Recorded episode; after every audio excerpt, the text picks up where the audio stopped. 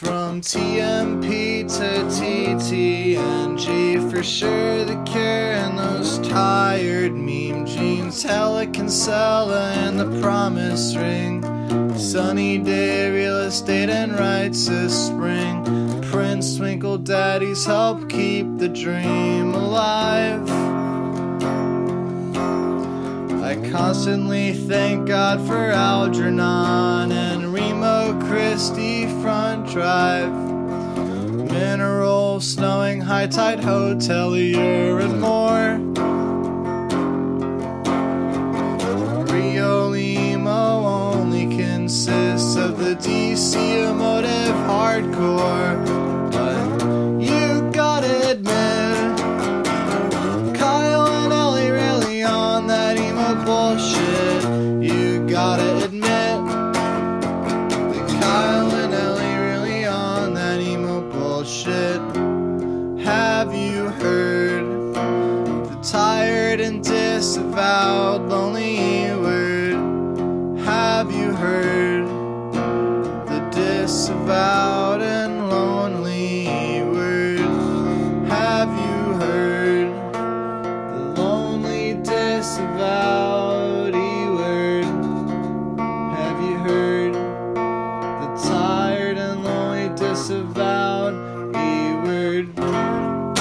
Are on. Episode 62. We're back. Episode 2 of this year. I am Kyle, recording here in Madison, Wisconsin. We have no guests. Well, Ellie, you're always a guest. I'm always the guest. Yeah. Um, I feel like I have been the only guest since since episode one of the podcast. Episode since episode zero of the podcast. I've been It's the only zero, yeah. real guest. Everyone else exists in my imagination. it's just it's just all me doing voices like a like a best show on WFMU bet. oh, I'm surprised that we didn't get a monologue about like your ceiling caving in, um, your power Oh, being lost, um, your fish Yeah, uh, passing. my my fish my fish is dead, but we still have like the fish tank just like sitting on the counter, all depressing. Uh, yeah, this is so. This, by the way, is the very first uh, E Word episode that I am recording nicotine free. oh, I quit shit. smoking in January, and I did not start again, even though February was a hell month. But yes, I in uh, down in Austin, Texas, we got hit real hard with the snowpocalypse. Uh, our power was out for like weeks on end. Uh, we didn't get hot water back until literally like this Friday. Jeez. Um, for for those of you listening, was three days before we're recording this. Our ceiling caved in, uh, causing our carpet to flood. It flooded our oven. All in all, it just was like a real fucked up time to live in Texas. Um, but we we made we made it through, and uh, we're coming back stronger than ever. And hopefully, it will not be uh, another like six weeks again until we record a new E Word episode uh, and I'm I'm I'm happy to be here. How how are you, Kyle? I'm all right. Uh, this is my first podcast in my 30s. I'm officially too old for emo. Happy happy late birthday. Thanks. Or did I did I wish you a happy birthday? Did I forget to do that? I have I have no idea. if you deleted your Facebook, I 100% forgot to wish you a happy birthday because that's True. like the I rely on that so heavily. Yeah. I I think that was the name of one of our episodes was too old for emo. Yeah, yeah, that was the one we did with Adam Yo. Okay. uh, like it was like one of the very first one. It was maybe like the second one we did uh, after I moved to Austin. oh really? Yeah, because the first one we did after we moved to after I moved to Austin was with Alex from Heavy Snacking. Oh, that's right. Yeah, because you didn't really know where to go for the snacks and stuff. Yeah, yeah. And I, I drank kombucha for the very first time. The only time I have ever drank kombucha was on that episode. Yeah, so That's plug weird. that. We're, we're gonna plug that. I think it's episode thirteen. Yeah, I, I I think it was episode ten. I think it was like Really? Yeah. For some reason, I think No it's way. episode It was- ten, or maybe it was I their episode ten. I think it was thirteen. I'm gonna say Okay. thirteen. For all the heads out there that are that would know that, you could fact check that. I'm I'm not I'm not like consuming nicotine, and instead of coffee, I have like caffeinated sparkling water. So you can tell that like the focus is just not here today. Yeah, I've basically rolled out of bed, and then now we're live. anything else like newsletter stuff? How's that been going? Uh, newsletter stuff has been going pretty good. One thing that kind of like bummed me out was I did a huge newsletter about like the history of like the twinkly emo like guitar sound basically. Mm-hmm. like brief history of the emo twinkle. And it was fucking huge. It blew up. It got like so many views. And like people like tipped me on venmo for writing it. Like and then my fucking power went out before i started writing like the follow-up newsletter. So i just wasn't able to capitalize on my success for like an entire month. Yeah, that one was big. Like I saw like you know the people you were writing about it were like chiming in, were like, "Yo, this is true." Yeah, I worked so fucking hard on that piece, and I actually started writing it like three or four years ago. Actually, like it was supposed to be one of the first things I ever did on the You Don't Need Maps blog, like way before Oh, the yeah. newsletter. And then I lost all of my progress on it, and started. I got, and then I got like a couple paragraphs in, and like gave up. And then I just revisited it because I I had really bad writer's block, and it all came like spilling out of me again. Uh, so that was fun. Um, how did how did you like piece that together? I feel like that's kind that's got to be like so much lurking of like old ass forums and where people were talking about that stuff. the key things for me were the the influence of the band Empire. I got from Eric Grubbs' book Post. He wrote about how all the DC kids were like obsessed with that first Empire LP, Expensive Sound. Okay. And then the thing that like really like opened the floodgates that helped me like piece everything together was a long time ago someone was talking about how how much Twinkle took from like Johnny Marr. And Yeah. then I was li- and then I was listening to Johnny Marr and I was like, "Oh, Johnny Marr bit his whole shtick from Roger McGuinn and the Byrds." And then you go back to the Byrds and you kind of piece together like all the surrounding things from from that influences, like all the and all the roots rock stuff from around that same time, like uh, the Bob Dylan or like Creedence Clearwater. And I made I made an argument that you could even kind of put like the guitar work on Ziggy Stardust and the Spiders from Mars, like you could kind of like work that into the lineage. hmm Um, and then it got a little bit more difficult, like with the emo revival stuff, because I was like forgetting about like Archers of Loaf and then having to go back and re-edit stuff in. But hmm it took forever to write, but it was really fun and, and very satisfying. And I was like real shocked at how many people were like, "Yo, this is true." Like Scott from Dad's was like, "Yo, this Mhm. is true." Someone was like, "I'm really surprised you like knew like how the word Twinkle Daddy came about." Um, and that like the drummer of Indian Summer was like, "I'm really surprised that you got so many of these influences right, but I still don't know what twinkly emo means." Which but yeah, like Scott from Dad's and the drummer of Indian Summer, like complimenting my work, like fourteen year old me would have just died on the spot. I Yeah. think.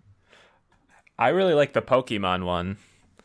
Oh yeah, thank you. I had a lot of fun with that too, and I just did. I just did one last week about Tumblr, um, about early 2010s Tumblr, Yeah. which, I mean, that place was a was the wild fucking west. I think. Like there were there was so much weirdness happening and no rules and no monitoring and yeah. uh, it was good in some ways and bad in many, many, many more ways. I actually haven't read it yet, but is it like do, does it incorporate like music blowing up on Tumblr stuff yeah, and just I- like all of like the weird worship of like bands that were taking off? yeah, Okay. yeah. I like That's divided cool. it into three sections. I did like music, and I talked about like like the pop punk stuff and like uh, bands like Dads and The World Is, who like kind of really kind of invented the way that people engage with their fans, that bands engage with their fans now in modern day. Um, And I wrote about like, and it wasn't just guitar music too. It was like Odd Future and like the Witch sure. House scene. Um, and then I wrote about uh, scare quotes politics, like how how like uh, the Twitter and TikTok teens nowadays are just like copying everything from like 2011 Tumblr without realizing it, like thinking that they invented that way of like thinking about the world. And Tumblr already stole it from like academic rot, you know.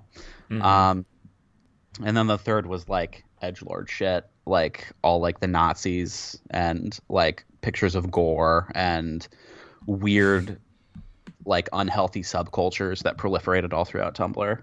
That was a fun one to write about. Hell yeah.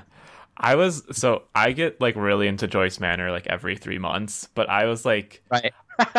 I keep like dreaming and like I feel like we could just do it, but I keep like just like dreaming about like having Barry on the podcast and I like really want to know like just like people worshipped him on Tumblr. Yeah. And it was like uncomfortable to witness. And to this day, Yeah, like people think of like Barry as like this mythical creature and it's like he's just a dude.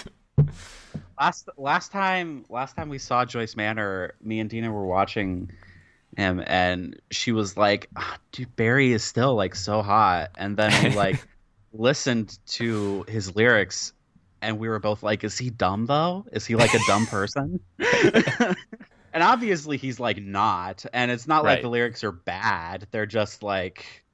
You could maybe be forgiven if you thought he was dumb from listening to his lyrics. yeah. The last two times I've seen them were really interesting because, like, well, like they had never played Madison before, and the day before their first show in Madison, they played a house show in Appleton, which is like two hours away. But like, it was like an unadvertised school, like campus sponsored event, and it was like Joyce Manor playing a house show, which is just like crazy to That- think about in like 2019. that took so many twists and turns. yeah. Like that's something that like I feel like I hear like people from the 90s telling stories about bands doing that. Like Yeah. it's not something that I think of as like in living memory of the scene, but it does. Yeah, like like Joyce Manor plays like five thousand cap rooms in California, and then they played like yes. played a Northern Wisconsin school sponsored house show or something. My my favorite like early I guess not that early because they've actually been around for like hella like a hot minute, but 2010 2011 era Joyce Manor story is I saw them and they played Orange Julius twice. Like they just I think they just forgot that they played it the first time because it was a couple songs later in the set list. I've never seen a band do that, but when I saw 100 gecs, they played Money Machine in the middle of the set, and then people wouldn't stop cheering for them for an encore, so they so they just played it again. I know that when Kanye West and uh, Jay Z did their tour together, they would play they'd play that song, the Yeah. song that I can't say of, uh, in Paris. They would play it like literally like eleven to twenty times in a They row. They kept like trying to break the record show by show. That's so good. I love that. we're I, I I suppose we can just keep going and going about this, but like the time I saw Brockhampton, I don't even remember the song name anymore because it's been such a long time since I've listened to Brockhampton. Maybe do they have a song called Star? Is that the one that's like uh where they keep naming actors?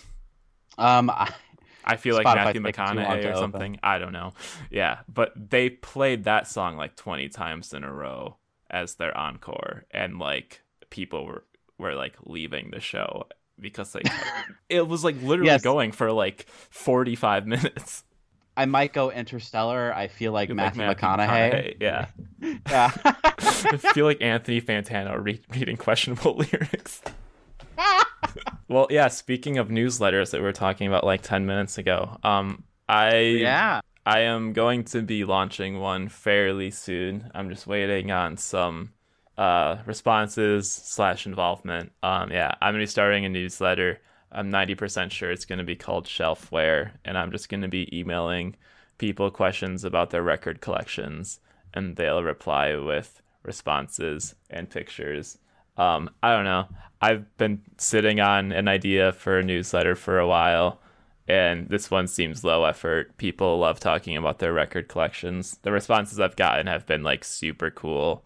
Probably the one that I'll lead with um, replied with like a nine page Google Doc of responses, and it was all just like, holy shit, this is the stuff that I would actually like love to read. And that was like very affirming of like me doing this because it's like, I love listening to people talk about their record collections. I like seeing them and stuff. I think about records all day long. I'm pretty stoked about it, and uh, hopefully it'll be going to launch in like a couple weeks. Keep an eye on our socials for that. We will promote the hell out of it. Nice. Uh, I do think record collections are cool. Yeah. Um, even even though I I don't have it like in my heart to be able to do it, like it just seems like so much money. I collect Goosebumps books because they're like fifty cents a pop. Is that something that you can like go into like a half price books and find like of stuff Um, that like people don't know is worth money? it was it was something that I could do, but now I've been to like every half price books in like the central Texas area. And so there's like no more old Goosebumps books. It's all like the new ones without the numbered spines and with like the shitty new cover art that Yeah. doesn't look all pulpy and comic booky. Um, and they are kind of like the the the older and like the ones that had like smaller print runs are definitely more expensive online. Not nearly as expensive if you manage to find them in like a Goodwill or a Right. or a, a half price. I did find like a like one of them like in in Spanish at a Savers once. That's tight. Uh, but I I already had the English version once, so I I don't think I, I got it. But that that might have been like a cool curiosity. It's probably still there. I can just go back to Savers. All of our savers closed here. That was my favorite thrift store for sure. Savers uh, is is definitely like up there as far as good thrift stores go. Mhm. Although I remember when I was a kid, like we kind of thought Savers and Goodwill were like the pricey thrift stores. Like Really? What Yeah, what are the underpriced ones? Sal- Salvation Army. Go to Salvation Oh. Army. Yeah. Well, anything else that we should catch up on? I think next Monday I have a doctor's appointment to uh, tell me whether or not I have diabetes. Um, yeah. I probably do. It runs like hella in my family. I, I'm stopping drinking soda and I quit smoking. Uh, and I will hopefully like cut out carbs. So I know that like type two diabetes, you can like reverse it. Yeah. Like it's a lot more manageable than type one, which is like the one that like you get when you're like a kid. Um, and is like much more like tied to genetics and really fucks with you. Type two, you can you can reverse like if you like really regulate your diet and exercise. So Is type 1 the one that you'll see people like carrying around their pack with like when they have to prick Oh, yeah. themselves? That's type 1. to to make sure that their blood sugar isn't too Yeah. low. Yeah. Yeah, so you don't go into like uh, DKA, diabetic uh, ketoacidosis. Yeah, that's Yeah. the one. Okay. Well, hopefully it's a manageable one and and or if not diabetes. I mean, type type two is the one that runs on, on my side of the family. Yeah. So, I, and I might I'm- I might not be like full blown diabetic yet. It might be like pre diabetic and Mhm. like which won't well what it won't be as shitty to try and reverse. Like really, my thing is I just don't. I hope I don't have to like inject myself with insulin because Right. I don't want to stab myself with a needle. Mhm. So I would much rather snort insulin than shoot it up. That's wild. That's what you always hear from like people who get hooked on heroin is like as long as you don't shoot up heroin, you're good. You're not a junkie. Like as long as you're just sn- snorting it or smoking it, then you're fine. I've never heard that. I mean, it's a lie. It's just like a self justification. But all right, so So what have you been on some listening much to? cheery subjects. Um, I have, aside from like the new the new records that like I really like felt like I had to listen to. I just had, haven't had very much time to like listen to new music lately. Mhm.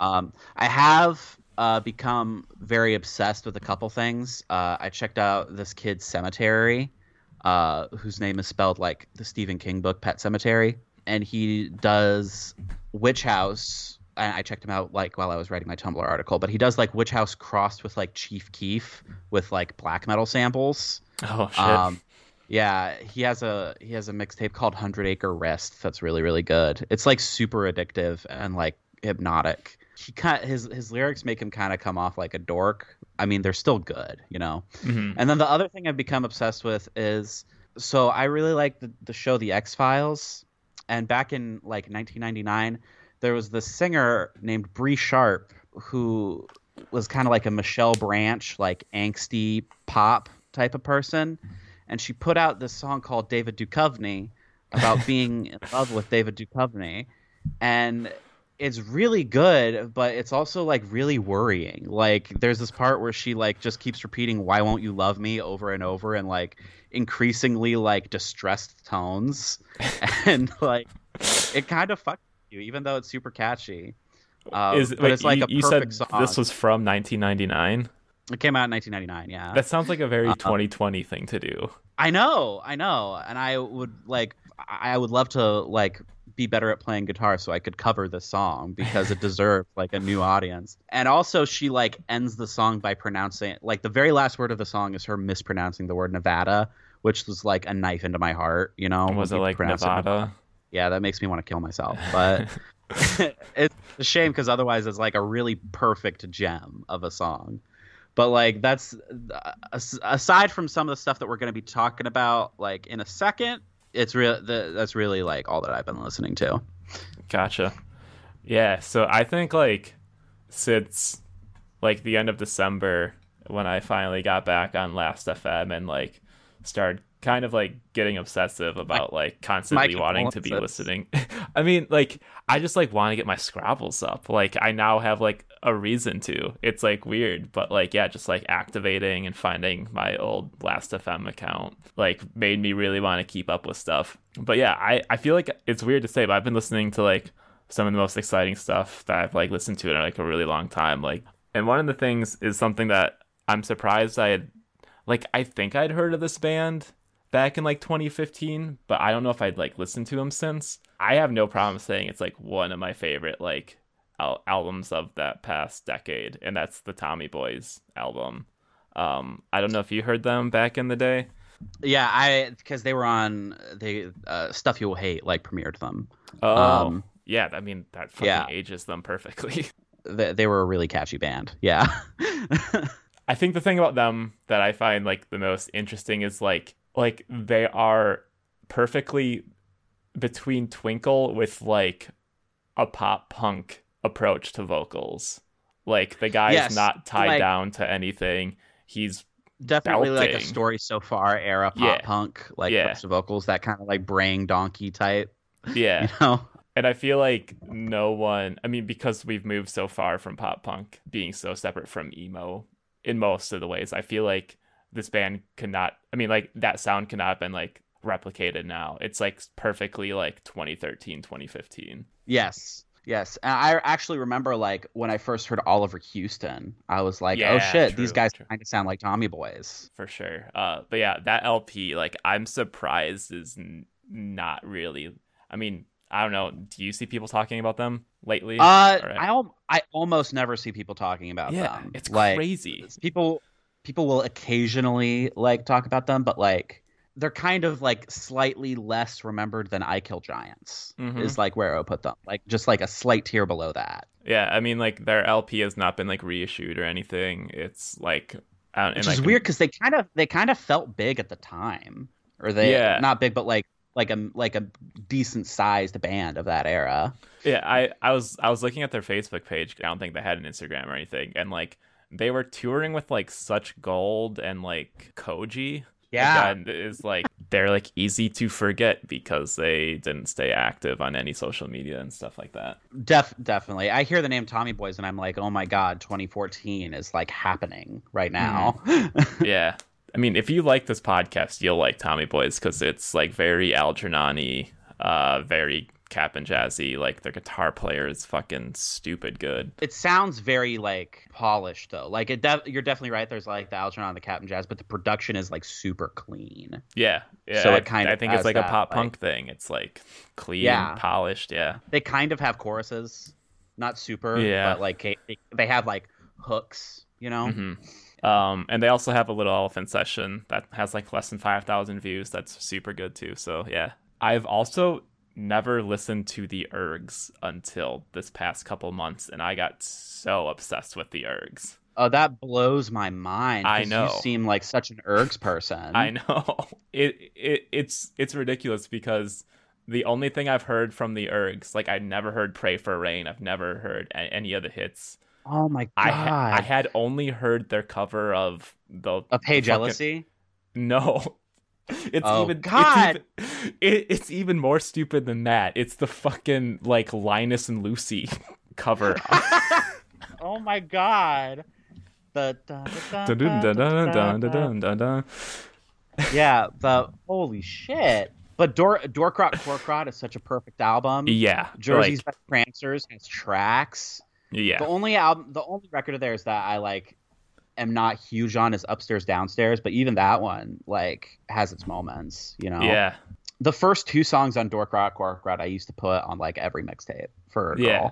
I I I I never really had like the experience in such a long time of like listening to an album and just like okay, time to hit play again.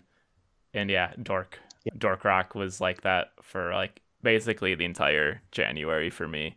It's it, it just seems I don't know, it, because they broke up in 2008, so like 3 years after me like really getting into like orgcore and stuff. So, so so it's still surprising that I never got into them. But yeah. Yeah, the uh, weird the weird thing about the Ergs is that the Orgcore scene loved them, but they don't really sound like Orgcore. Ramones Mm, core yeah. kids really liked them, but they don't sound like Ramones core. yeah. What they sound like really is the Descendents. I know, But- like even down to the way that their bassist plays, it's like exactly like Yeah, like Karl. Yeah. yeah, yeah. But I honestly think Mikey is a much better lyricist than either Bill or Milo. yeah. And altogether, like if if you had to do like like a complete comparison, then Descendents probably has more good songs just simply because they have more albums. Mhm. But what what the Ergs do have is just like lightning in a bottle, like for Yeah. that brief period. When Yeah, did Dork Rock come out? Like 2004. I think so. Yeah, 'Cause I because I, remember- think Upstairs came out in 2006. Yeah, I remember like uh, the Mitch Clem forums, like the Nothing Nice to Say forums, were like going batshit over it. The videos on YouTube are packed shows and like absolutely chaos. And they were like a headliner for Fest and stuff like that. So yeah, it it's it's it's cool. I don't I don't care that I'm late to it. Um, I mean, Mikey just put out a solo album last week. Yeah, Um, it's probably gonna turn no one onto him, but yeah, they're a fucking great band. it's just further proof that like if your drummer is also your singer, you're probably a good band. RJC. Oh my god, Uh, that record is like insane. I I'm so impressed how they have zero misses so far. Like everything that they did they, that they've done is good. Uh, we'll also get to that later. Also, so in my Joyce Manor deep dive of my cyclical three month period of listening to uh, and digging into Joyce Manor, I found out that Million Dollars to Kill Me was originally like supposed to be like co-produced and I believe it was like co-written with this guy named Rory from this Austin band called The Impossibles, who are like an OG fueled by ramen band. I Yeah. never I'd never heard of them before. I've like literally had like I don't think I've heard that name spoken before. And I, I got thought you liked them. ska though. Yeah, of course. And like Yeah. but then like they're like as pseudo ska as pseudo ska can get because they like don't have a single song with horns, right? Yeah. Yes. Yeah. Yeah. They're they're like I mean, people talk about like how like Reel Big Fish kind of like cashed in on the third wave ska scene, but like the Impossibles are really like the band that feels like they were just doing ska for like the aesthetic purposes Yeah. rather than like being actual ska fans. and then and then it's that's not kind of even a knock against them because I don't think they're a bad band, but you can definitely feel that like it's not like in their bones the way it is in like Voodoo Glow Skulls or something. Mhm. And then th- that's kind of perfect evidence for their second album, which is like clear of upstrokes. Yeah. Um, but yeah, I got into them. You're not on social media, so I think you like missed me like admitting that I actually like both ska and anime. wow, why would you do that I to like- yourself? I like I like came out about it, and it it, it hurt because I had to like drop the bit after like what like five or six years, but it was time. But yeah, it was because it was it's because I'm like really open about loving like kaiju movies, like Japanese monster movies, Mhm. and you can't like love that shit and not also like like anime. I feel like Um, but yeah, the Impossibles are cool. Uh, I think that Rory guy was also in Imbroco. oh yeah, that makes sense because Imbroco was kind of like mineral adjacent. I Yeah. think possibly my album of the year so far is this another Michael record that came out on Run for Cover, which is like I feel like it's me alone on that take. It like it has a very low rating on like Sputnik music and like and like rate your music, which oh I- we're we're getting to Sputnik in a minute. yeah. huh? Uh, but I absolutely adore this another Michael record. I think it's like very vibey.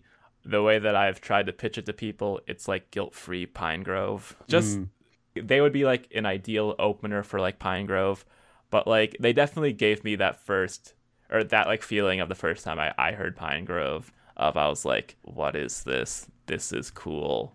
Which classification and box can you put this band in? Uh, but yeah, it's like light indie, easy listening, but with like a very kind of almost like R and B style vocalist. Like he sings in falsetto a lot. I don't know. It's Oh, word. it's it's super cool, and I would love to put people onto them.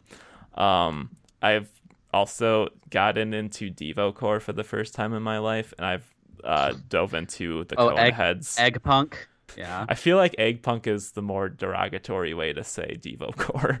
I mean, I there's there's very few bands in this lane that I like am super into. Although I ended up like the the Bib LP from last year ended up really growing on me because I didn't really like that band before, but the LP was good. And then there was uh, the band that put out an EP in 2019 that I was like super in love with, and now I can't remember the name, but they started with an L. But the Coneheads, I mean, like that's a whole different thing where it's just like this one sound. There's 20 tracks, 30 minutes long. Dudes sound like they recorded it, just throwing like an eight track underneath like a pile of pillows. Um, I don't know. I really loved it. I mean, I'm completely over it already. But yeah, the Coneheads are sick. If it was that short, if the record's that short, I might check it out. Yeah. It was Lurk. It was Lurk. Oh, They came out in Pure Noise. Yeah, I feel like that's I never understood that band because like I heard them and they were like a baby band and then like the next time I heard of them they were on Pure Noise. I mean, but they literally just sound like Devo but heavy, Yes. which yeah, which is like why they appeal to me because I'm not into like bands that are just like a middle ground on something. If you're gonna do something, like go all the way. Yeah. You know. I agree with that. Kind of on that punk tip, I got into this band called Chubby and the Gang because they were Oh, on yeah, a lot of Speed people's Kills. Yeah, they were on a lot of like people I trust end of the year list. And Yeah, Gray Gordon fucking loves them. I feel like every once in a while there's like a band like Sheer Mag that I I can't defend because I think it's like kind of corny, but it's just fun, and that's what Chubby and the Gang for me. Yeah, they're they're definitely like pub rock. Yeah. You know, like just like overwhelmingly British punk. Yep. yep. So this is going to be shocking. Until a couple months ago, I had like heard like three Dashboard Confessional songs. Like Which ones? and it's funny because one of them is Vindicated, one of them is Hands Because Down. of Spider-Man 2, I'm assuming. Yeah. assuming. And Yeah. The one that I knew, like when I was like a teenager, was, and I didn't know what the real song title was until now. I only knew it as "So Long, Sweet Summer," uh, it, which is like "Age Six Racer" or something like that. Yeah. Yeah. Uh, those are the three dashboard songs. Like I knew the lyrics to "Screaming Infidelities," but I'd never heard it before. That's crazy. I know. This I guess this is like become like a hot take. It was not a hot take like when I was growing up, but it it is now like an uncommon thing to say that your favorite dashboard record is Swiss Army Romance. Um Mhm. and I think that album is like really good. It's really concise and like Chris is like doing like really interesting things with how he tunes his guitar and Yeah. like and layers them because it's just like acoustic guitars on that record. There's no he doesn't really have a backing track like he does on the later records or backing band. I mean, I mean their first three you really can't go wrong. Um, and I also really like Yep. the Drowning EP, which isn't on streaming, but if you can find it on like Soulseek or whatever, it's a really good EP. I think I told the story on this podcast before, but when I saw them, they were I think they were the last show I saw before quarantine was Dashboard. Was it the Get Up Kids tour? Because there was no, like I a dash. Get separate. Oh, okay, yeah. Because there was saw a tour with that was dashboard. And that oh, Piebald was the opener. That's cool. I saw Dashboard with Piebald, yeah, and uh, Piebald played an amazing set that I loved every song they played, and then Dashboard played uh, heavy on the old stuff, and then I think the encore was hands down, and it literally started snowing while while it was playing. And I called it an AOL Instant Messenger miracle. That's nuts. Little did we know. yeah. I I liked it quite a bit. Um, I also yeah, listened. his lyrics have never been good, but his voice is insane live. Yeah, like he still can sing so good. It's interesting what he's doing because didn't he like reimagine a lot of his songs and like re-release them and stuff? I, I mean, his... I yeah, I was gonna say the only thing I know about New Dashboard is that song that like Axe to Grind keeps making fun of. Kinda, yeah, sorta. the one that sounds like a like a CGI lobster should be singing it. They're like trying really hard to like be a band again. I've noticed it's it's cool though. Yeah. And then I really adore the new Weezer album. I, I think it's I, I think it's a stellar album. The OK Human album. Apparently, there's another new album coming out whenever COVID's done. Uh, I have not listened to it yet for two reasons. One, uh, I I don't want to like risk listening to new Weezer and being like psychically damaged. Uh, and two, I don't want to risk like actually enjoying it because then I have to like defend Weezer. Fantano gave it a nine out of ten, so I mean that's crazy. Proof. People are still so tight about Fantano. Like I still see people tweeting about like, why do we keep letting Anthony Fantano's opinions influence ours? Blah blah blah. But like the funny thing is, every time I see people shitting on Fantano or like Finn McKenty from Punk Rock MBA, like I don't watch that shit. It's it's so dumb, and he's just cashing in on blah blah blah. Like all their opinions on music are like the exact same as those two guys. So. Yeah. Wow, it's crazy that we just talked about music for like forty minutes straight. I know. When was the last time we did that? that you were? I don't know. Uh, uh, now, I mean, this is literally just like lifting off of like a topic that they just did on Axe to Grind like a year ago, where they just said, "How's hardcore?" and talked for like thirty minutes straight I figured it's been a while since we've kind of assessed emo. So how's emo? There's been like some cool shit coming out. Uh Home is Where and Camp Trash are obviously like the heavy hitters. They're the yeah. they're the new kids on the block, man. But like you like you got here at Nervous Dater, I mean, they finally followed up on Don't Be a Stranger. Yeah. Um and it's good. It's really good kind of leaning in like even more of a pop direction. I feel like, which yeah. I, is fine by me. You know, like they're good at writing hooks. You got Haas on here. Arms length um, was a big one too. That one like did not fly under the radar at all. Yeah, someone said that they really like someone like kind of weirdly popular said they liked the arms length record but I can't remember who it was. I do know that Laura Jane Grace said that she really liked the Home is Where album. what? That's crazy. Yeah. yeah, and she like played it on her radio show or something. That's awesome. Um, but then there's other stuff like peppered in there, like snacking, which I admittedly have not listened to. That like got written up in like Stereogum and all these places. Um, basically, Chillwave Records is dropping hits, killing it. Yeah, yeah.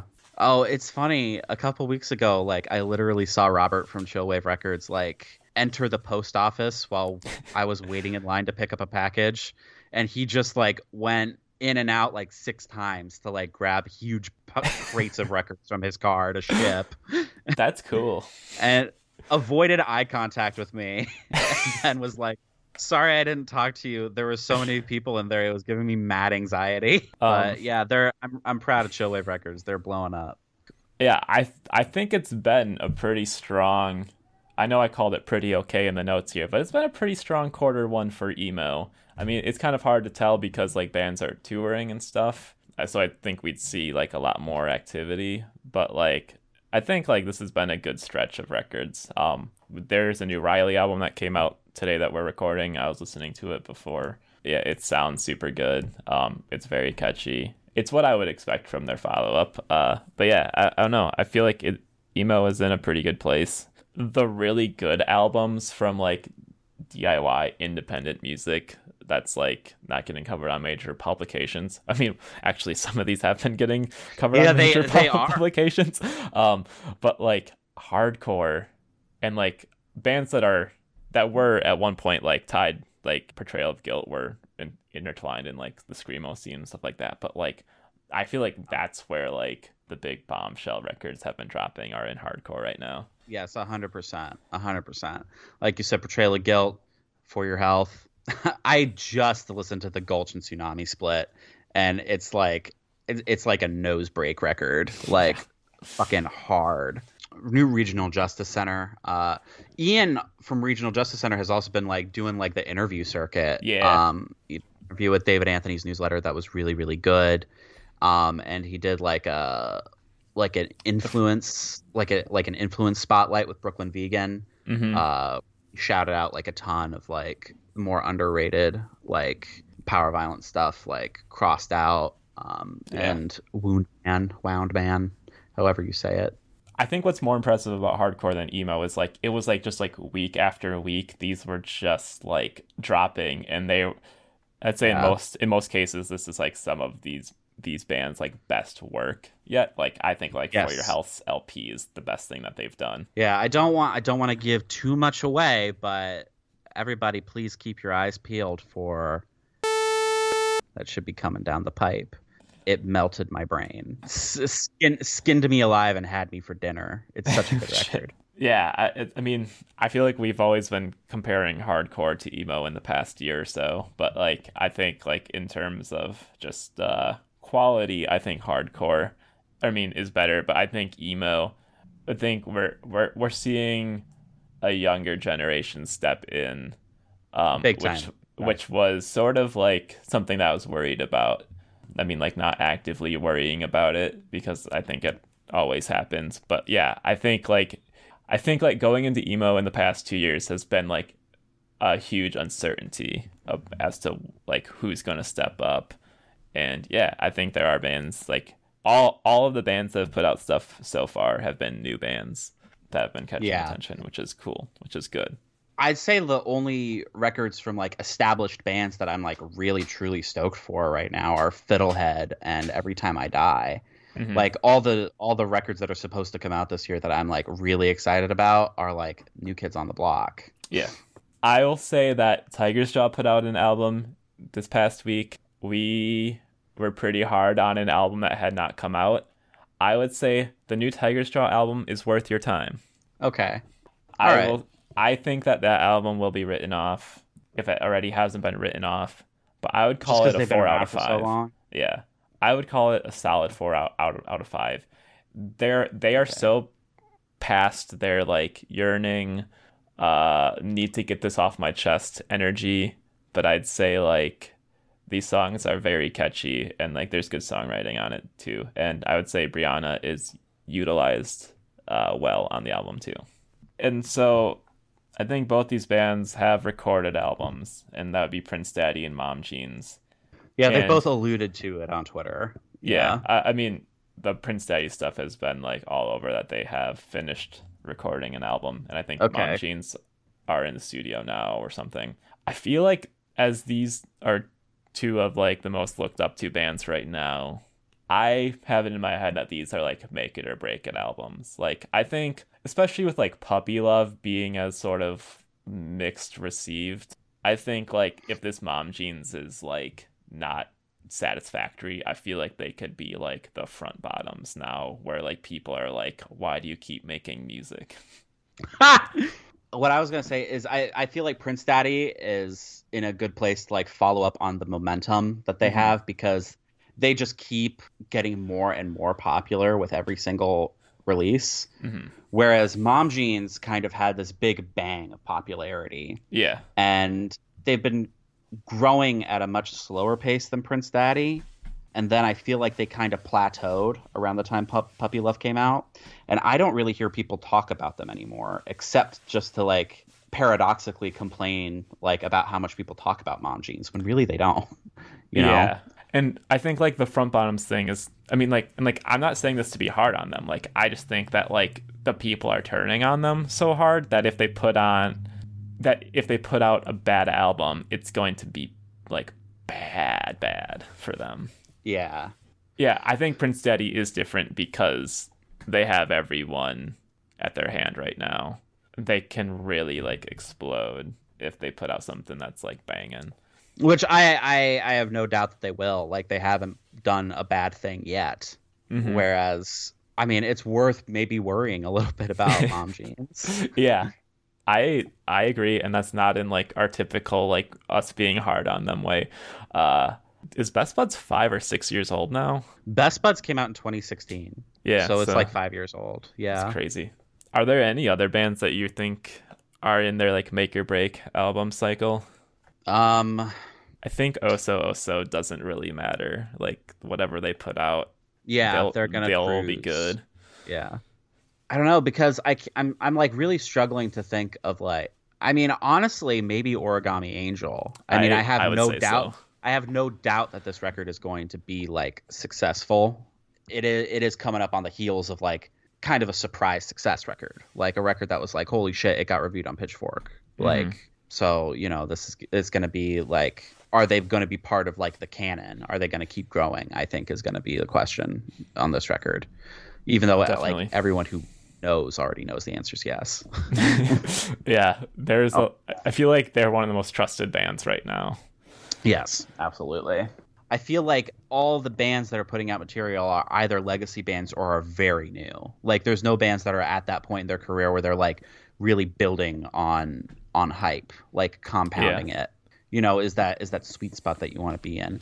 I do think that there are like some smaller hardcore bands that are like starting to to get like the hype that they truly deserve. Like Buggin put out that single, like uh, Brain Freeze, I think, and the B side is a Beastie Boys cover, and that Right. got that got some like attention. Um, and they're a great band. But yeah, I don't, right right now, I think it's all about like new bands trying to make a splash. Yeah, I mean, Uh, like Stars Hollow just finally announced that album that. New Stars Hollow recorded. album, New Stars Hollow album, like was started to feel like Chinese democracy, Yeah, but it's also extremely high quality.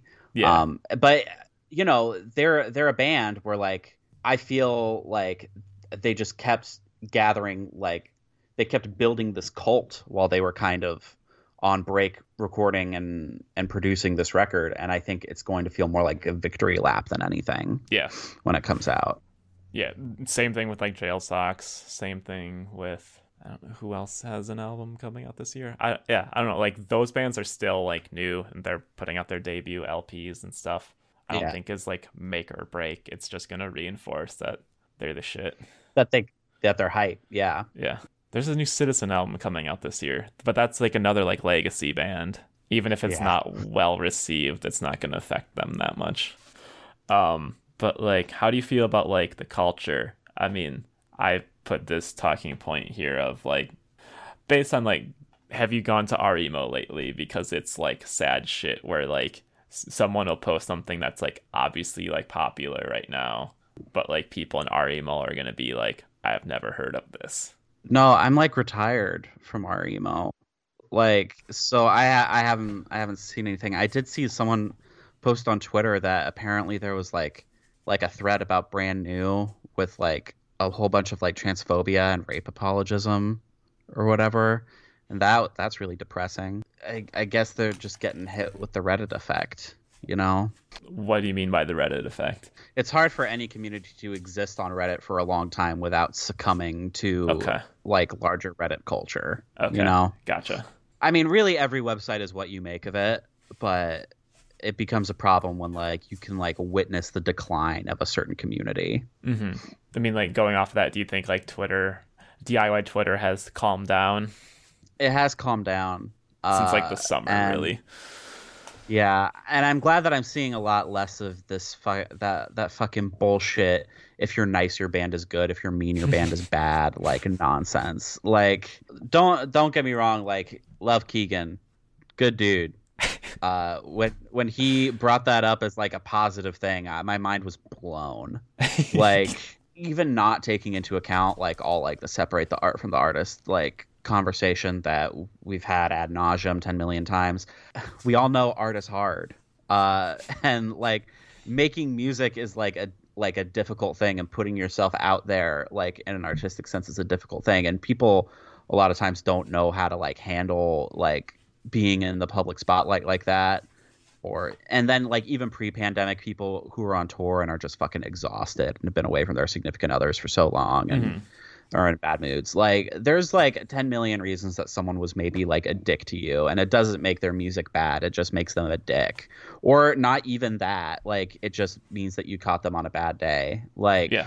friend core ooh woo shit. Like i i'm really glad that i'm starting to see that die down I don't think I'm offended by it as much as you are, but I definitely think it's like just annoying. And it, I think the thing that kind of like bothered me the most about it is like, it just like gave such like a false sense of like importance and narcissism. And I think that's Yeah, kind of troubling to watch. and then you end up with like shit like ghost funeral where like yeah, yeah. That person was just like friends with people and so no one like questioned the fact that they were putting out full length albums every couple months because a new person joined the band and wrote new material like and yet like the singing voice sounded completely different on every single release So a little Um, bit of explainers needed there. Ghost Funeral was a project that was on Bandcamp and that did a couple of live streams or something. Like everything that that project released was existing music from someone else that they said was theirs. i guess not everything Oh, uh, because someone uh, Josie um, at Port Deadwords on Twitter, they apparently they like mastered or like helped mix like a very early Ghost Funeral track, which seemed real. Um, but what hap- what happened was some someone who the one of the people who was running I think it was Connor from Summit Shack. Uh, they were like uploading the material from the Minecraft Fest to YouTube, and then got hit with a copyright strike. Yeah, and yeah, they were like why why is why is this getting a copyright strike? Realized that this was like the exact note for note music of another band. Not even note for note. That's like underselling how much it was stolen like literally the it was tracks were just basically yeah, downloaded and re-uploaded yeah. It was the Um, same file essentially. The- and then it came out everything that they had like for sale everything they were making money off of was just like stolen and I, I remember i tweeted like you know some people don't have the privilege of being able to write songs. Yeah, you know you should you you should be able to succeed you know even if you lack talent and integrity. Yeah. uh, and now i feel bad because that kid that they were like a, a kid like a teenager.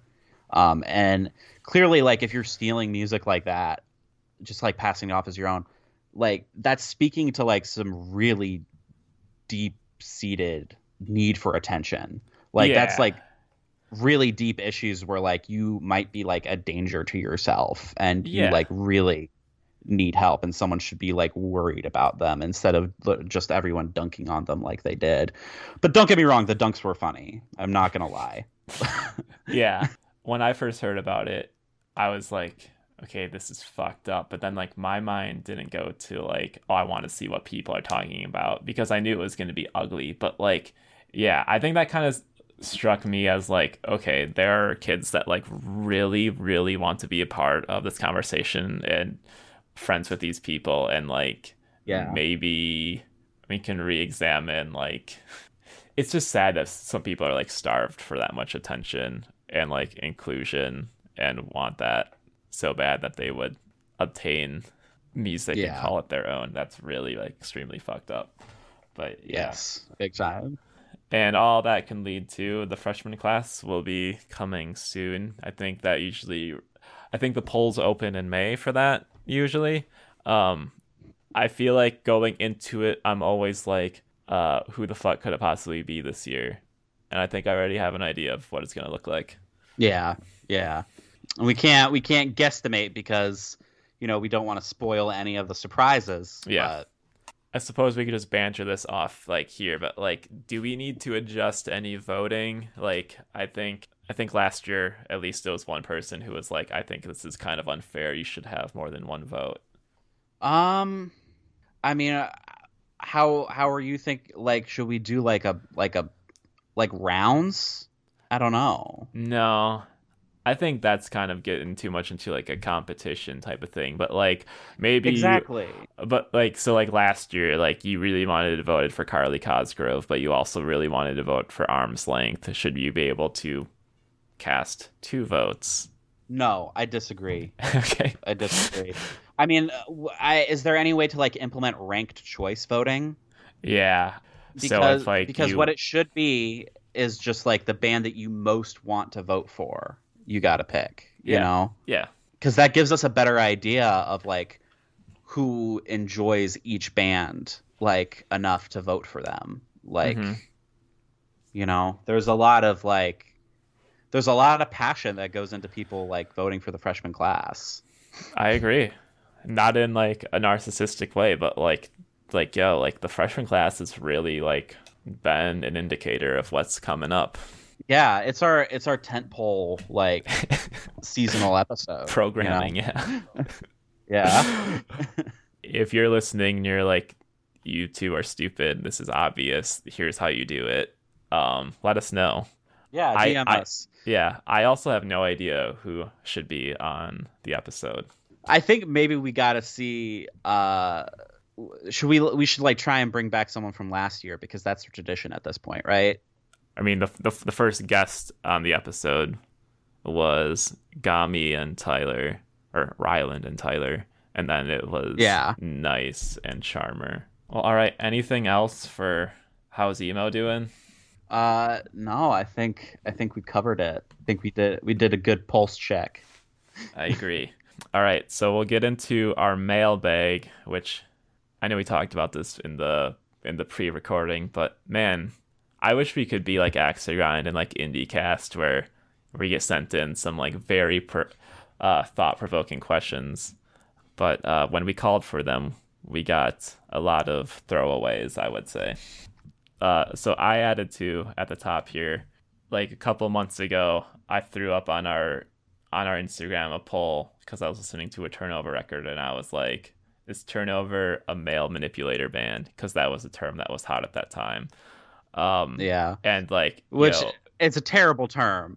Um, I know. But if there is a band that embodies the term, you'd find you'd you'd have like a hard time finding a much better fit than you know the band that had to kick out a dude for being a male manipulator. um, if there was some dude being shady in your DMs, their avatar was probably peripheral vision. app. right? Yeah. But yet, there were people that were re- replying to this, being like, "Yo, fuck you." I think the problem was that people thought it was like quote unquote like a sexist against men term or whatever. But like it's not like there's not female manipulator music like Lana Del Rey, you know. right? Yeah, yeah, yeah. I feel like that term came out right when when like right around the time when we weren't recording. But yeah, it was funny to watch the discourse on that. Um, Yeah. But I think if like any emo adjacent band is male manipulated chords, definitely turnover. Yes, they really. I I definitely like see like the type of dude who like chokes his girlfriend without asking, like listening to listening to like Dizzy on the come down to like oh just can't get just get it, it just helps me like cool off my rage, man. Yeah, you yeah, know. yeah, absolutely. I was gonna punch a wall and then I you know turned on Supernatural. But a more serious topic that I threw in here, and this isn't at all like a call out. I saw this on Twitter and like I was thinking about it, and I, it was also like I just listened to an interview that was like talking about like the same thing too. Um, so hazing over, they obviously changed their sound, uh, the aesthetic and everything, and they got a pretty like it wasn't even like a scathing. I thought it was kind of fair, but it, was basically like a review on Sputnik Music uh, that was unfavorable, and it was like I'm disappointed in this. And then I think they even alluded to hazing over was probably going to screenshot this and post it on their Twitter, and that's what they did. Yes. Yes. And in the comments of that Sputnik music post, that person was also like like like resigned from their position as a Sputnik music contributor. That was like the whole conceit of the review was like this isn't connecting with me like Shingar connected with me. But the more I think about it, no music has really been connecting with me, and writing about music isn't giving me any joy anymore. So I quit. um, and the writing was like really pretentious obviously like it, Yeah. it just came off very dorky but like the way that they were describing like not being interested in anything anymore and like quitting doing something that they liked um, because they couldn't find time or the motivation to do it it just screamed like this person is probably like going through depression like that was like the Yeah. vibe that i got Yeah. and then so this person is just like i really like this band and i gave them an honest try but i just am like really de- depressed right now and uh you know it's just not connecting with me and then hazing over linked it and was like fucking loser yeah. you know I think the thing that resonated, or not resonated, the, the thing that stuck with me about that is obviously, I mean, clearly there's a lot to dissect from that. Like, one, like, Sputnik music reviews, it's not even near the arena of Pitchfork. It's so, it's, it was a it, it was a fucking blog post basically Yes. like this kid isn't getting paid to write for sputnik music no. Um, and he's whoever wrote this is probably going to be like really embarrassed about it in like a year anyway, Yeah. even like without the band like making fun of them, you know?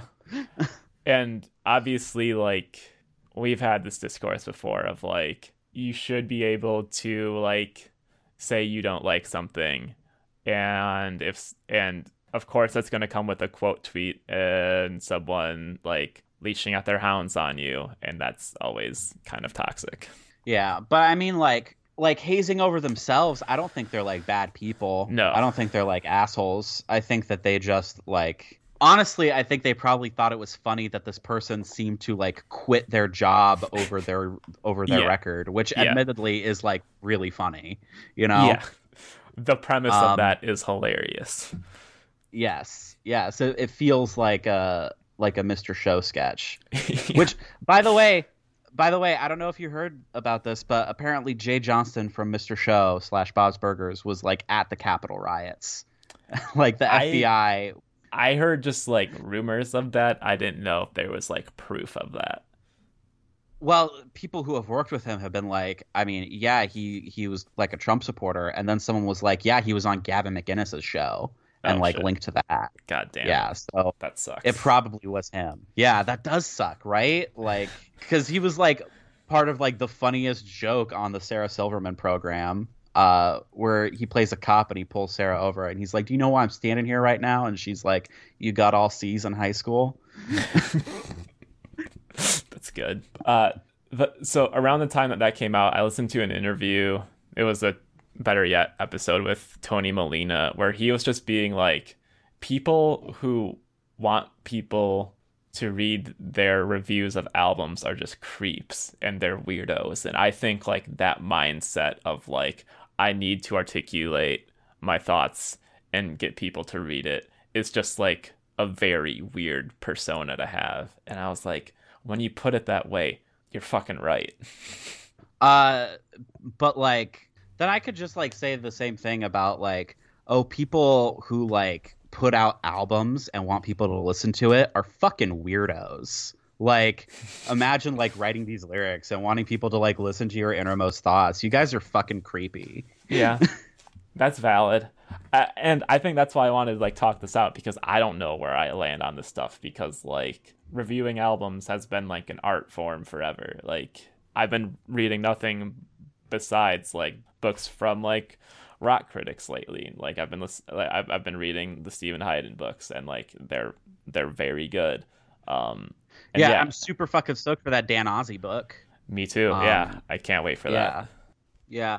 I will say there's like a very narrow like stripe of record reviewing that I actually enjoy hmm because as someone who like writes about music there is so much music writing that I think is like horrible. That is just Same like here. self-indulgent trash, you Yeah. know? Or that doesn't like say anything insightful about either like the music or like the cultural uh situation surrounding the music. Yeah, Um, but I mean, like, are you you're trying to tell me like what fucking Lester Bangs did wasn't art? Trying to tell me that like Chuck Klosterman it wasn't good at writing. Like Mhm. he might not be anymore, but he was good for a for a while. Um, Miranda Reiner from Something Old, the newsletter, Mhm. like she did like a whole newsletter recently about pieces of music writing that have had an impact on you.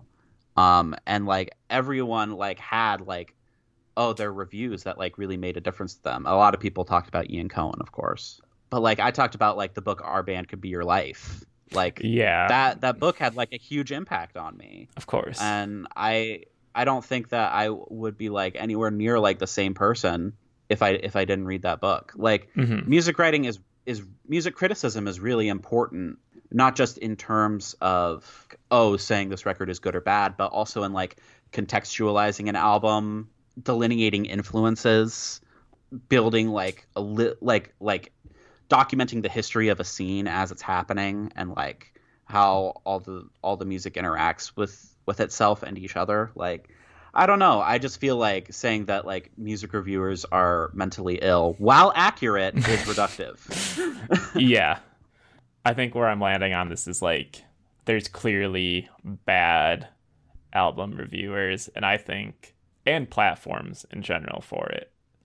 Uh, oh yeah I mean, thank God there isn't something as popular as like Letterboxd for music. is rate your music not that Yeah, but or like is rate your not music not every as popular not everyone who's like watching a film and and is like immediately like I need to go to Letterboxd. right and as, as as soon as the needle is done on like your fucking Prince Daddy vinyl, you're not like time to put my thoughts out on this. i'm about to i'm about to get a third sparkling water But those are topics that I added in here. We're gonna get into some of the ones that y'all gave us. I'm gonna start with, in my opinion, the one that we could dive into the most. This is from the Instagram page Real Emo Only Consists of. That's on Instagram. And they want to know what is your opinion on the emo page scene, more specifically on Instagram. So that's like Instagram pages of like memes, uh, talking about emo, etc., etc. Yeah, I'd say my opinion on these have really evolved in the past couple of years because I think five years ago they were all making the same jokes. They were all Yeah, they they were all kind of doing that thing where they looked like they were drenched in like 10 degrees of irony, yes, but only because that's what like every meme looked like in 2016. Yes. But they were all tasteless. And some of them were trying to get into discourse without being able to talk about discourse, which not I mean like 5 years ago discourse was like we were not learned on that at all. Yeah, unless you like survived the great Tumblr wars of 2013, like Yeah. you were not like w- well equipped to handle like these discussions, I don't think. Yeah. uh, but contemporaneously, I think the pages are a lot more uh, giving you a meme, but also giving you like band recommendations, which is like positive, and I think that's cool. Um, I personally do not follow many at all besides Welp It's 2 a.m. because I think that's just like I I was S- going to say I S tier. I don't yeah, I don't use Instagram and the only like specifically emo meme page that I really follow is Welp it's 2 a.m. We we've had Jenk on the show. Like he is just like a god tier like at, at what he does. Like why do we, other people even bother? Like the only other the only other like good meme page even on Facebook that I can think of off the top of my head that like didn't fall off like a couple years ago um or that is newer is like one about sass it's like sass memes for post-hardcore teens or something um which even that name format is very like 2016 meme yeah, yeah. um but yeah i i do miss kind of like the golden era of like hyper ironic uh facebook memes millions of dead posers i think was like an actual like gold mine for like a couple months. I really liked uh pleather vest and pre-distressed. That there's a folk punk one straight line arrival who i think is also a band. I know that i know that grindcore band ground is also like more of a meme page than a band I think that I think there was one called Fake Yeezy Boosts that was really good. that doesn't really Yeah. anymore. I think that's just like a general meme page now. I think these pages, I mean, like the one that wrote into us has 12,000 followers, which is, Right. which is pretty serious. Um, but yeah, I think Yeah, like emo yeah, yeah, yeah. content creators, I think like that's going to be something. I have only been shown emo TikTok, but it's a thing. It's a, it's a big thing. Yeah. Is that is that gonna be like the subject next week? Like we're I- gonna have Home Is Where on to have to talk about you know TikTok. are they on emo TikTok? I, I, because I think of like. I'm not. I'm not sure because I don't really. Me and Dina will just scroll through normie TikTok before we go to bed, Yeah, and norm- normie TikTok is like people who I who are either like from like the mall emo era, or who think the emo means like I don't know Billie Eilish, like whatever my friend. was- whatever like alt means in 2021. It's, it's okay. Here, here's the thing that I, that I've noticed is everyone that has dipped their toe into emo TikTok that I know, they've all said, uh, my my partner or my girlfriend showed me TikTok, and this is what they're talking about. That's just like I don't know Yeah. anyone who's actually looking at TikTok. It's all like my partner has shown me this. Um, yes. and yes. ev- and, and and and everyone who's like tried to dip their toe into be like, have you seen what the kids are talking about emo on there? I'm like, no, and they're always like, they all think like Paramore is old emo. Yeah, it blows my mind. Uh, but I mean, it it makes sense. It just makes me sad. Yeah. You know. Um, here's a little pat on the back though. Um, my partner said they that they saw some emo TikToker who was just like a handsome looking person who was just like saying, "Here are bands that I like."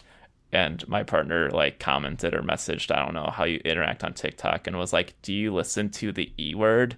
And they said, "Yes, love those guys." And it was like someone with Oh like hell yeah! with like a hundred thousand followers. oh shit! Let's have them on. That would be dope. but but I I'm I'm ninety percent sure this is true, and I think I asked what their tag was or handle was, and it was literally peripheral vision. Let's ask them if they if they are male manipulator music. uh, yeah, I think emo. I think like emo content creators.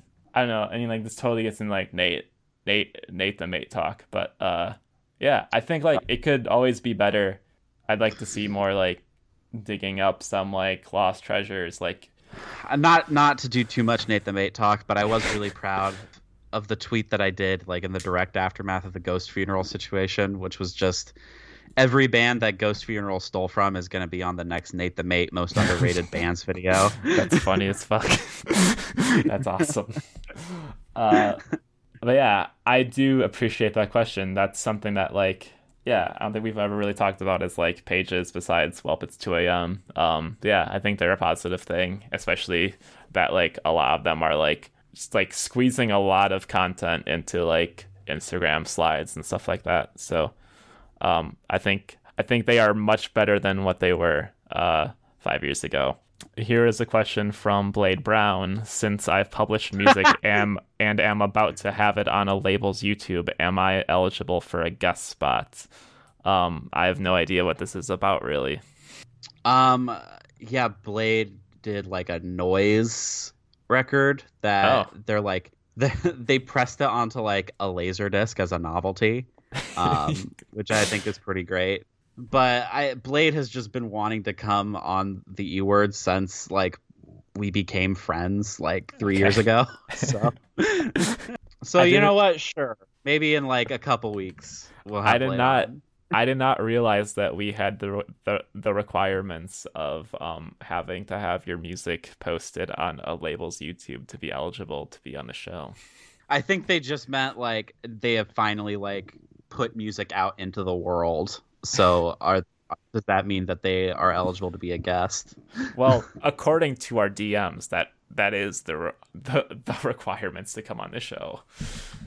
Yeah.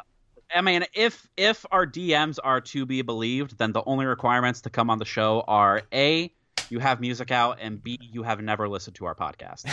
Those are the two requirements. or you just send us a link unsolicited and be like, big fan of the show.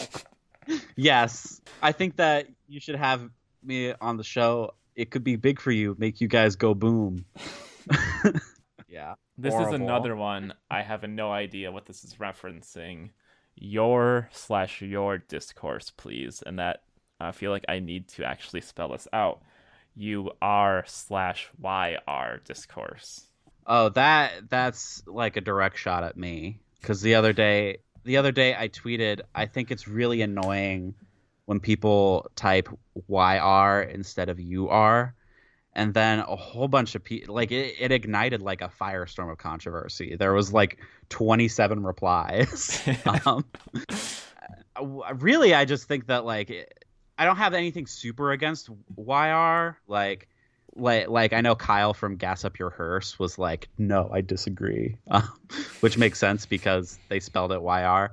But it just like makes me feel Oh, like, the band name. this That's is- funny. yeah, yeah. This isn't like universally the case. I just always feel like it's it's people trying to like flex the fact that they read zines, you know, and are like punk, like overtly punk.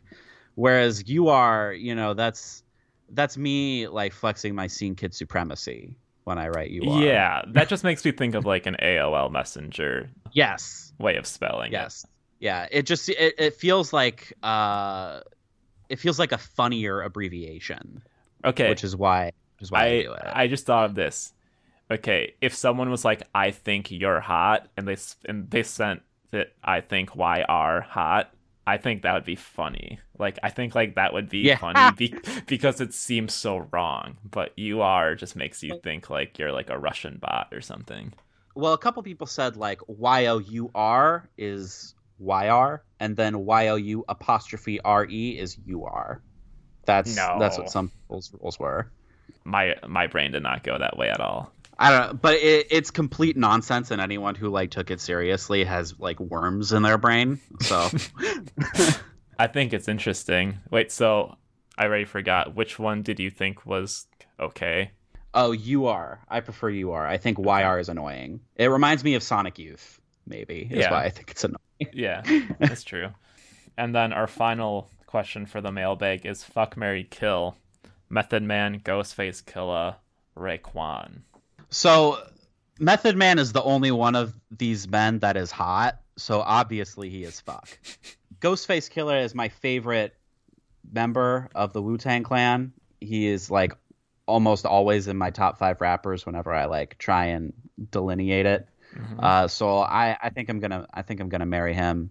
You, you know I think uh, I I was I was going to say like I was considering marrying Raekwon because I think he'd be a good chef. Uh, but I, I mean at the at the end of the day I just think that like Ghostface has more high quality material, and so if I was like if he had like a home studio, I'd rather like chill and sit in there with him. Uh, which means that unfortunately you'd, you'd have to kill Raekwon, Hmm, and I feel bad about that. I'm glad we're not going the same way because that'd be boring. I am going to Yes. marry Ghostface. One, because I think that comes with the most, the thing that comes with the most benefits, because I think, yeah, I think he's most talented. I also think that, like, if I have to kill one of these, I would be scared because, you know, Wu Tang runs deep. I think the one that I, I would be the safest killing would actually be Method Man.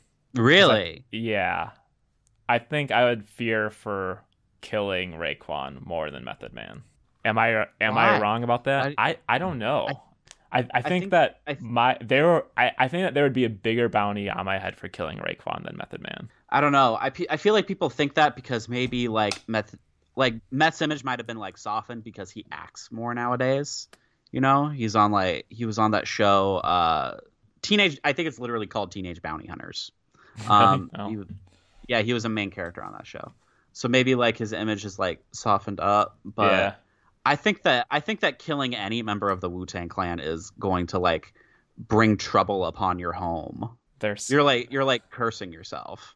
Yeah, Um, I, mean, will like, say, Ghostface was like, I, I'm pretty sure he was like threatening Action Bronson just for sounding like him. yeah, which is pretty fucking funny. Yeah, Um, but I mean, I will also say there is no member of the Wu Tang Clan that I am more scared of attempting to kill than I am scared of like attempting to kill Snoop Dogg.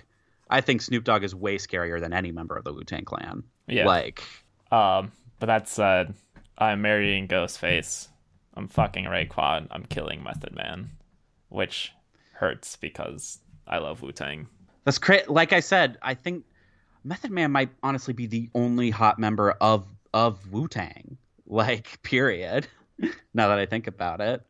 Um, maybe, but he's. I don't think he's like muscular and Meth- Method Man's like cut, and he like takes care of his hair. yeah. You know, he's got good skin. Like he wears nice hats. yeah, Like definitely the fittest. Yeah, I I, I saw Wu Tang at Soundset. Method was like running around the stage the whole time, and everyone else was just kind of standing in line, and he was like the one Yeah. that was just like, like literally just like running. It was kind of a goofy scene. I I do sometimes get sad that we'll never be able to like see Wu Tang in their prime, like in the early '90s, because Yeah, like if you watch videos of old shows, like Ghostface will have like a fucking like bag over his head while he's performing because like he was like wanted at the time. And so he didn't want to show his face on stage. Yeah, and and they were like hype. They were like New York hardcore band, like hype, like Yeah. bouncing around on stage and shit. So I never talked about this, uh, but like, uh, are you into like that Griselda and like Benny the Butcher, Conway Yeah. stuff? I Yeah, have yet to really dive like- into it. I really like the Benny the Butcher album from last year. Um, that record, like, honestly gave me like Jay Z vibes. I was getting like Jay Z vibes from his flow. And then there was the uh, the the static Statik Selektah that kid's album. I thought was really good too. I think the only one I've listened to from that world is uh, "Pray for Paris." Oh, oh yeah. I mean, I think Westside Gunn also put out like another album last year, and I think I liked that album like even more than Pray for Paris. Nice. Um, I Okay. thought the production was a little harder. And West, I mean, uh, the thing that like all those artists have in common is I feel like they sound really indebted to the to the '90s sound Mhm. without being like sterile copycat acts. Yeah, Like Westside Gunn sounds like if all the like if all the members of Mobb Deep were born in like 1997. right. Yeah, and they do have like very of the time, like I mean, like contemporary like features. Like I think Tyler Crater, ASAP Rocky are on "Pray for Paris" and stuff like that. So Yeah. it's Yeah, yeah, yeah. interesting.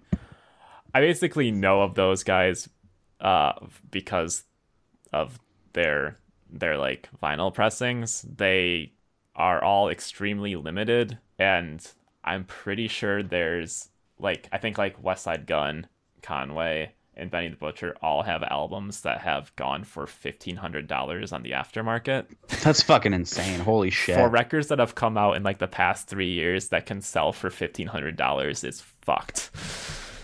yeah, that that that is brain breaking. Like holy shit. Okay. Like Misfit seven inches go for that much. Not not hip hop records that have come out in like 2019. Um, yeah, it's wild. young white rap fans are really fucking stupid sometimes. Yeah, I they will mean, they pay ridiculous prices for like the most inane shit. yeah, for for merchandise, like and that's something that like emo. I'm surprised. Well, I I'll I'll I'll take that back.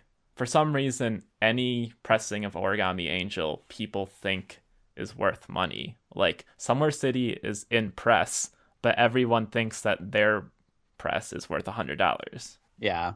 So it's, yeah, It's like Nintendo Switch games where like the value never goes down no matter how long it's been out. yeah. I'm surprised that emo really hasn't gotten into this whole like merch drop sort of thing where like like And hardcore kind of has because They you know it have, has yeah. like it has history with like streetwear. Um yeah I mean, uh, the, the the the funny thing about it with hardcore is that I think the joke is on you if you are paying like that much money for like the Sanrio Gulch hoodie. but at the same time, there are people that want like the triple B Carhartt so bad that they'll spend yeah sixty dollars on Depop for it. yeah, Um, and I mean like the the problem is like at that point like it's the band isn't getting the money. It's just like the the person trying to like get a status symbol. yeah, Um, which is the which is the problem with like the the merch drop shit happening in hip hop as well. Like it's it's not about like supporting the artist like at that point. At the same time, there's only like so much that like a DIY hardcore band can like afford to press of something. yeah. Ev- I feel like every band's probably got to have like an invoice from the screen printer. Yeah, which is why low key I I don't condemn bootlegs. I don't condemn bootleg culture like in the least. Like like for shirts or for records. um for shirts, uh especially like shirts that have been out of print or like a band that has been like defunct for years. So you Records, so you've never like- gone onto Etsy and bought like a bootleg page ninety nine shirt. What are you what are you saying? Of course I have. That's why I said I don't condemn it. Oh, I I registered that as don't condone it. Sorry. Oh, okay. I, uh, no, I'm sorry. Yeah, I am pro bootleg. yeah. what I yeah. mean. Okay. Yeah. Sorry. yeah. Uh, that's probably painful to listen to. But yeah, uh, there are a lot of people that, that like just want to rep that band. Yeah. I mean, literally, literally, I have two bootleg pieces of Page 99 merchandise like in the closet right now. Hell yeah. yeah, I have not actually gotten something from like those Etsy stores. I'm glad that they exist so I can buy like a fucking like I don't know, no comment shirt or something. Yeah. Ah, no comment. So good. Yeah. That band is so good. Uh, yeah, I, like I, I think all the extra grind conversations about that are just kind of like, if you hate it and you're in that band, why don't you just print them up yourself and sell them? Like, Yep. I mean, Exactly. I think you were the one that said like, I hate sex opened up a merch store just because uh the shirt Because was in the yeah, the 'cause gecs more or less video. was wearing it. Yeah. Uh, we don't have to keep this in the episode, but I guess brand new, like just put out new merch, kind of recently. That's funny. yeah, I guess I guess maybe like uh the mortgage is due or something. like I really I I, really think keep- if they re Sorry, go ahead. I, I mean, like, I could totally see them keeping their records in print, but like, but yeah, I think you're about to say that you could see them reuniting. I could see them doing no another trouble. tour. Yes, absolutely. I don't think that I I mean there would be like an outcry from like a couple people who are like sticking to their guns, but I think like a lot of people, even people who like were really mad at them back when they first got canceled, would just like pretend it never happened and like give their money to Jesse Lacey. yeah i i think for sure like i think there's a lot of people that won't think about it as much as like this is supporting the band rather than like going to an emo night Yes, exactly. They're just like, I wanna, I wanna see these songs live and sing along. You know? but yeah on that note is there anything else for episode 62 Uh, no, I think we covered it. All right uh well everyone um i don't think we've called for this for a long time but review our podcast on itunes tell people about it i think we're going to keep it consistent right we're going to keep put putting out the episodes Yes. hell yes. We're gonna try our very, very best. all right I, i'll stop recording